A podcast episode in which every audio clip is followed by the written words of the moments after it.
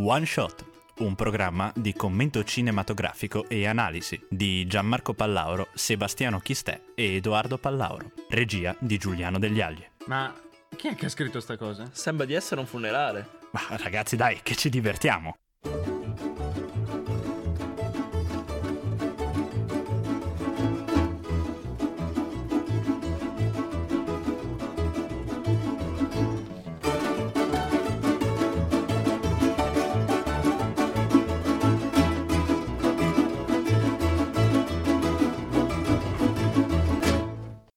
Buonasera e ben ritrovati su One Shot, io sono Gianmarco Pallauro. Io sono Edoardo Pallauro. E sono tornato, qui c'è Seba con il simpatico busto, no, ancora per un po' dai. Ma sì, dai, grande Seba è risuscitato dai morti e è stata una lunga convalescenza, devo dire, e ci siamo passati un pochino tutti perché c'era la redazione un po' inguaiata ultimamente. Ah sì, sì, io sono convinto che è stata proprio la redazione a passarmi la malattia. Ai ai ai, sì, Giuliano fa una faccia stranita, ma noi sorvoliamo su questa questione. Di che cosa parliamo oggi? Oggi andiamo a parlare di Kill Bill in particolare anche qualche dettaglio su Tarantino, la sua vita e il suo stile. Sì, infatti abbiamo pensato che il regista di per sé ha particolari caratteristiche che sono interessanti da sviscerare quando siamo in trasmissione. Quindi abbiamo detto perché no? Allora possiamo semplicemente iniziare ascoltando un fragmento del film tratto dalla scena iniziale. Che ti avevo detto, papà? Sembra che è passato uno squadrone della morte nicaragüegno, cazzo. Lavati quella boccaccia di merda. Sei in un luogo di culto, cazzo. Scusa, papà. È un lavoro da professionisti. A occhio e croce. Sicari della mafia messicana. Quattro, forse cinque killer. Come fai a dirlo? Non è opera di un dilettantesco internato. È gente dalla mano ferma. Questo è il lavoro di uno navigato. Si intuisce dalla precisione nella carneficina. Vedi, per quanto sia evidente la follia assassina, hanno fatto un lavoro senza sbavature. Se uno fosse un maniaco potrebbe quasi ammirarli. Chi è la sposa? Non si sa. Sul certificato di matrimonio c'è scritto Arlene Machiavelli. Ma è falso. Noi l'abbiamo chiamata la sposa per via del vestito. Si vede bene che è incinta. Solo un cane rabbioso può aver sparato in testa a una ragazza così carina. Guardala, capelli color grano, occhi grandi, un angioletto imbrattato di sangue. Per chi non sapesse cos'era questo ultimo suono, era un bellissimo sputo che fuoriusciva dalla sensuale bocca della protagonista di Kill Bill. Meraviglioso come iniziare una bella puntata di One Shot, così, con uno sputo. Con arte, Con- poesia. Non è una cosa meravigliosa d'altronde, Seba? Per fortuna ho risparmiato al pubblico di scatterramenti vari, li ho fatti prima. Allora, oggi parliamo di un film di Quentin Tarantino, girato nel 2003. Il film inizialmente era di 4 ore, no? E quando sono arrivati, quando Quentin Tarantino è arrivato con 4 ore di film, ho detto, eh, eh, no, Impegnativo. guarda, non ce la facciamo. Quindi ho dovuto tagliarlo a metà e l'ha diviso praticamente in Kill Bill volume 1 e Kill Bill volume 2. E ci sono poi delle anticipazioni che in futuro forse ci sarà anche il volume 3, quindi staremo a vedere, ecco. Esatto, il film è diviso in 10 capitoli e non seguono necessariamente un ordine cronologico, no? Sì, esattamente, il film Kill, Kill Bill volume 1 va dal capitolo 1-5, mentre il volume 2, che purtroppo oggi non riusciamo ad analizzare, va dal capitolo 6-10. Come diceva Sebastiano, i capitoli vanno in ordine, possiamo dire, sparso, for- forse per importanza o per cosa il regista ritenga che sia più importante far vedere inizialmente allo spettatore. La trama infatti si incentra sulla, ven- sulla vendetta di Beatrix Kiddo, che era una assassina e il giorno del suo matrimonio viene raggiunta dai suoi vecchi compagni che aveva precedentemente lasciato. Loro fanno un massacro, la lasciano in coma sparandole alla testa. Risvegliatasi va in cerca dei suoi assalitori uno alla volta, seguendo una precisa lista. In Kill Bill volume 1 vengono rappresentati, vengono trattati solamente i primi due assassini.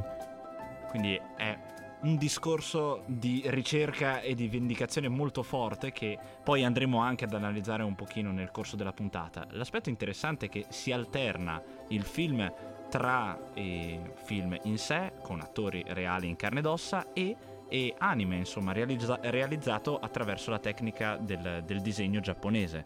Quindi c'è una vera e propria parte di animazione all'interno del film che dura anche abbastanza, credo circa un quarto d'ora, in cui c'è la storia di uno dei membri della mm, Gilda. gilda di assassini della quale lei faceva appunto parte. Adesso comunque un breve stacco musicale, vi lasciamo a una musica tratta dal film sicuramente nota.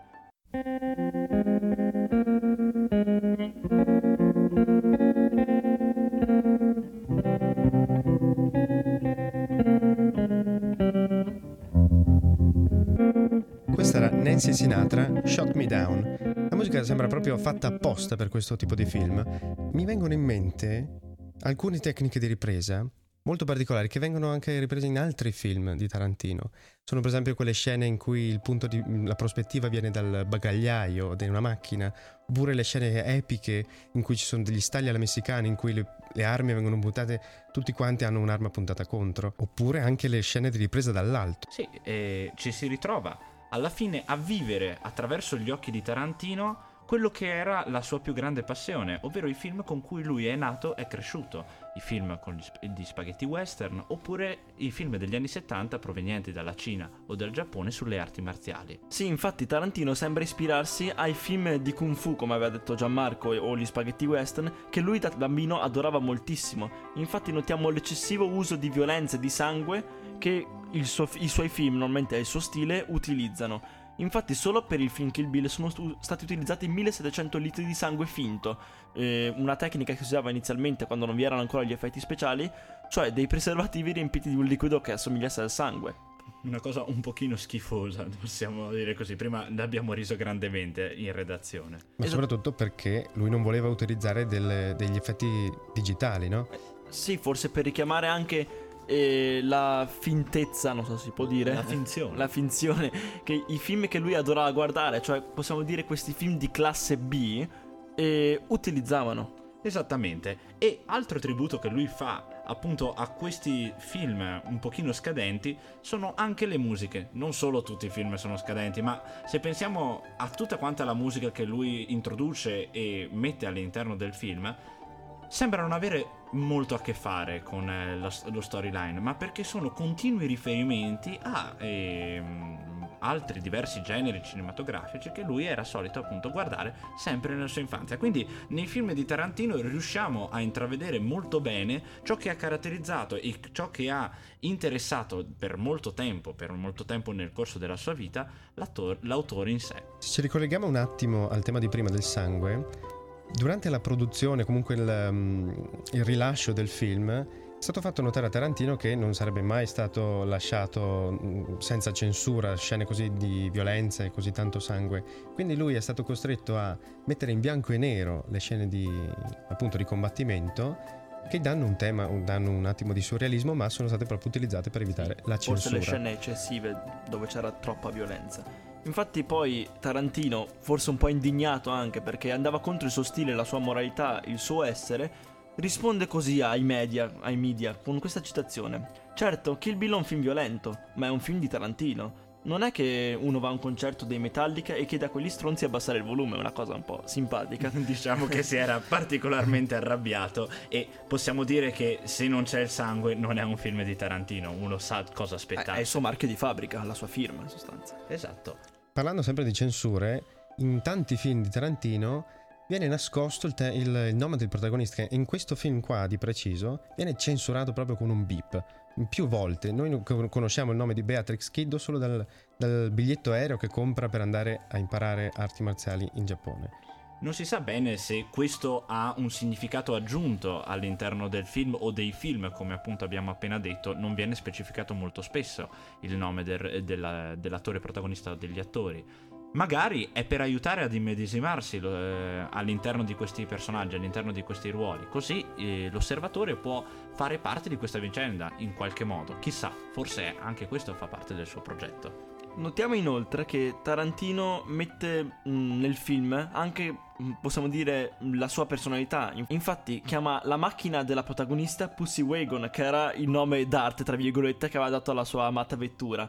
O anche possiamo notare che sulle scarpe di Beatrix c'è scritto un bel fuck you quando fa una scivolata per ammazzare uno degli scagnozzi. L'ironia all'interno dei film di Quentin Tarantino sicuramente è costante ed è molto evidente. E possiamo anche vedere che nonostante questi aspetti un pochino più gogliardici del film, vengono realizzati con grande attenzione. Infatti, la scena finale, solo la scena finale del, del, della pellicola di Kill Bill è stata realizzata in ben 8 settimane, girata in 8 settimane. E stiamo parlando di uno scontro che durerà circa 5-6 minuti, insomma, quindi comunque non, non, non, un'ora e mezzo di film, 8 sì, settimane sì, sì. solo per una scena. No, no, Tarantino ci mette tanto del suo e ricava anche questo dai, dagli attori perché gli si affezionano, comunque creano un, un legame simbiotico quasi, perché tantissimi attori che, con cui lui ha lavorato negli anni 90 ritornano in vari film successivi, per esempio Samuel L. Jackson oppure Uma Thurman, tanto per farvi capire il legame che si, che si è instaurato tra, tra, i, tra i collaboratori di lavoro. Uma Thurman era incinta durante il periodo di ripreso, durante il periodo in cui intendeva registrare il film, quindi hanno aspettato addirittura un anno per cominciare le riprese. È quasi tenero vedere questo legame affettivo che si instaura tra il regista e gli attori, perché sicuramente Tarantino è uno degli esempi più emblematici di un regista che si affeziona al, al proprio attore e, e se lo porta dietro nel corso della sua carriera. E possiamo dire anche che un ultimo tema con cui Tarantino porta avanti i suoi film è il tema della finzione, che forse poi sarà anche dedicato al film molto famoso, plurifamoso Pulp Fiction, che eh, appunto risolleva il tema della finzione di questa fiction attraverso il sangue, attraverso le tematiche rievocative, che però mantengono sempre un grandissimo distacco tra quello che è reale e quello che non lo è. Questo sicuramente aiuta l'osservatore e gli fa anche riconoscere subito la firma del regista.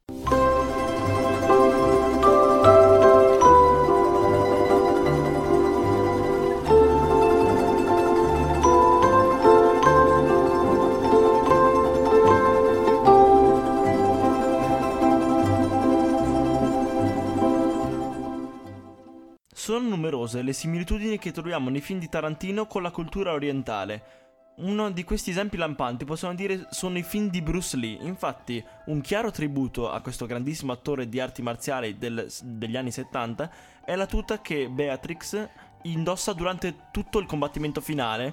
La tuta gialla con delle strisce nere che è esattamente la stessa tuta che Bruce Lee utilizza in uno dei suoi ultimi film, forse l'ultimo se non sbaglio. L'ultimo, l'ultimo. L'ultimo combattimento di Chen, Game of Death. Ah. Esattamente. Anzi, addirittura possiamo pensare che se non fosse morto, Bruce Lee sarebbe stato sicuramente invitato a, fa- a, partecipare a questo film. Però, come diceva Edoardo, abbiamo osservato che i riferimenti alla cultura di, di stampo orientale sono evidenti non solo per quanto riguarda la, la rievocazione di film di Bruce Lee, ma anche, per esempio, per il genere anime che è all'interno proprio della, della pellicola, nella parte della storia della, di Oren o, per quanto riguarda una nostra personale interpretazione, il manga.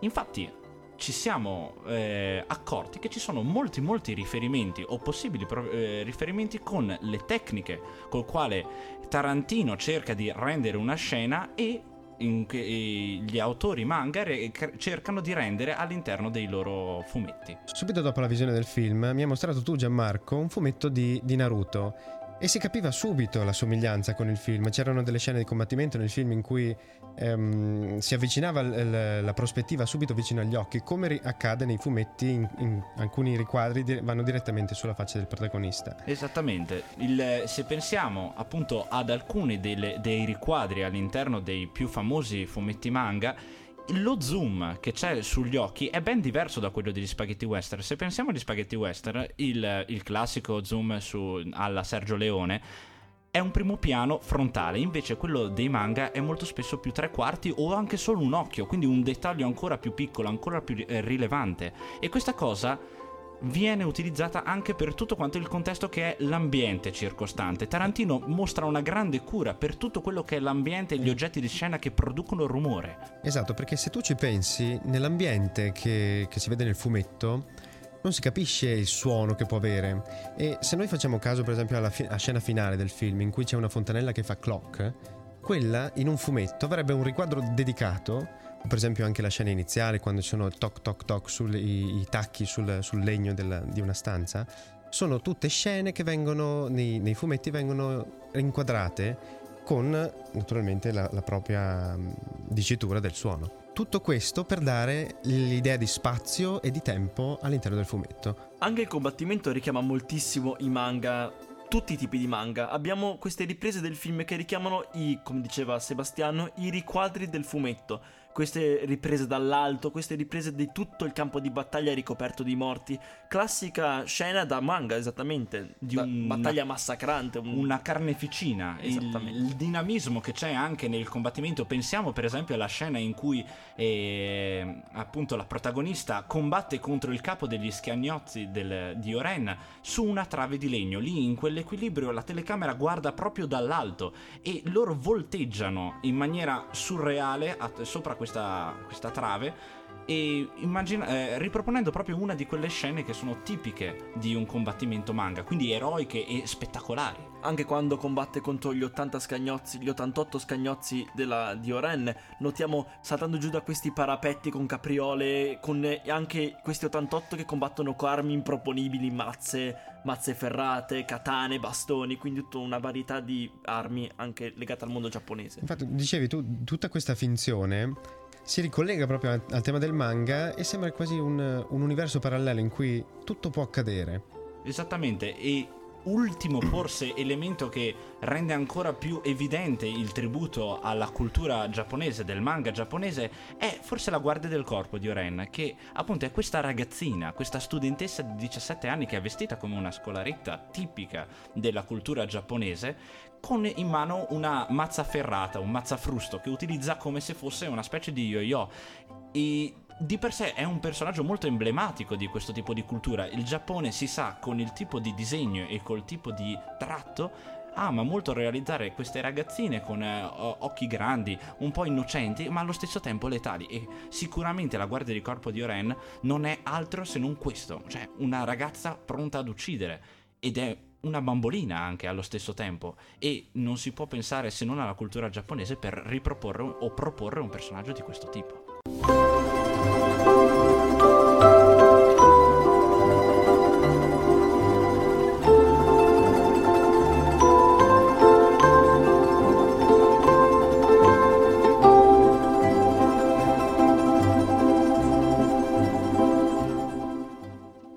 La soddisfazione ad analizzare tutto questo attraverso il punto di vista dei manga mi ha fatto un pochino ritornare a quando ero quel ragazzino che andava di corsa dopo musica a comprare uno dei fumetti di Naruto, quello appena uscito, a spendere 5 euro. Credo di averci speso un capitale, no? Vabbè, abbiamo lì circa 30 fumetti a casa, quindi facciamo un rapido calcolo che non ho voglia di fare ora. Sono tanti soldi. Va bene, perfetto, ma è comunque stato bello vedere il film anche sotto questo punto di vista.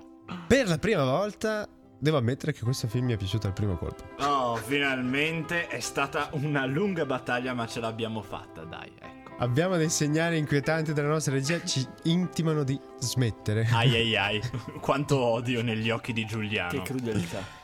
Quindi, ci avviamo verso la conclusione. Noi vi ringraziamo per averci seguito. Io sono Gianmarco Pallauro. Io sono Edoardo Pallauro. E io sono Sebastiano Chistè. E la prossima settimana ci ritroviamo alla stessa ora con Ex Machina. Ciao!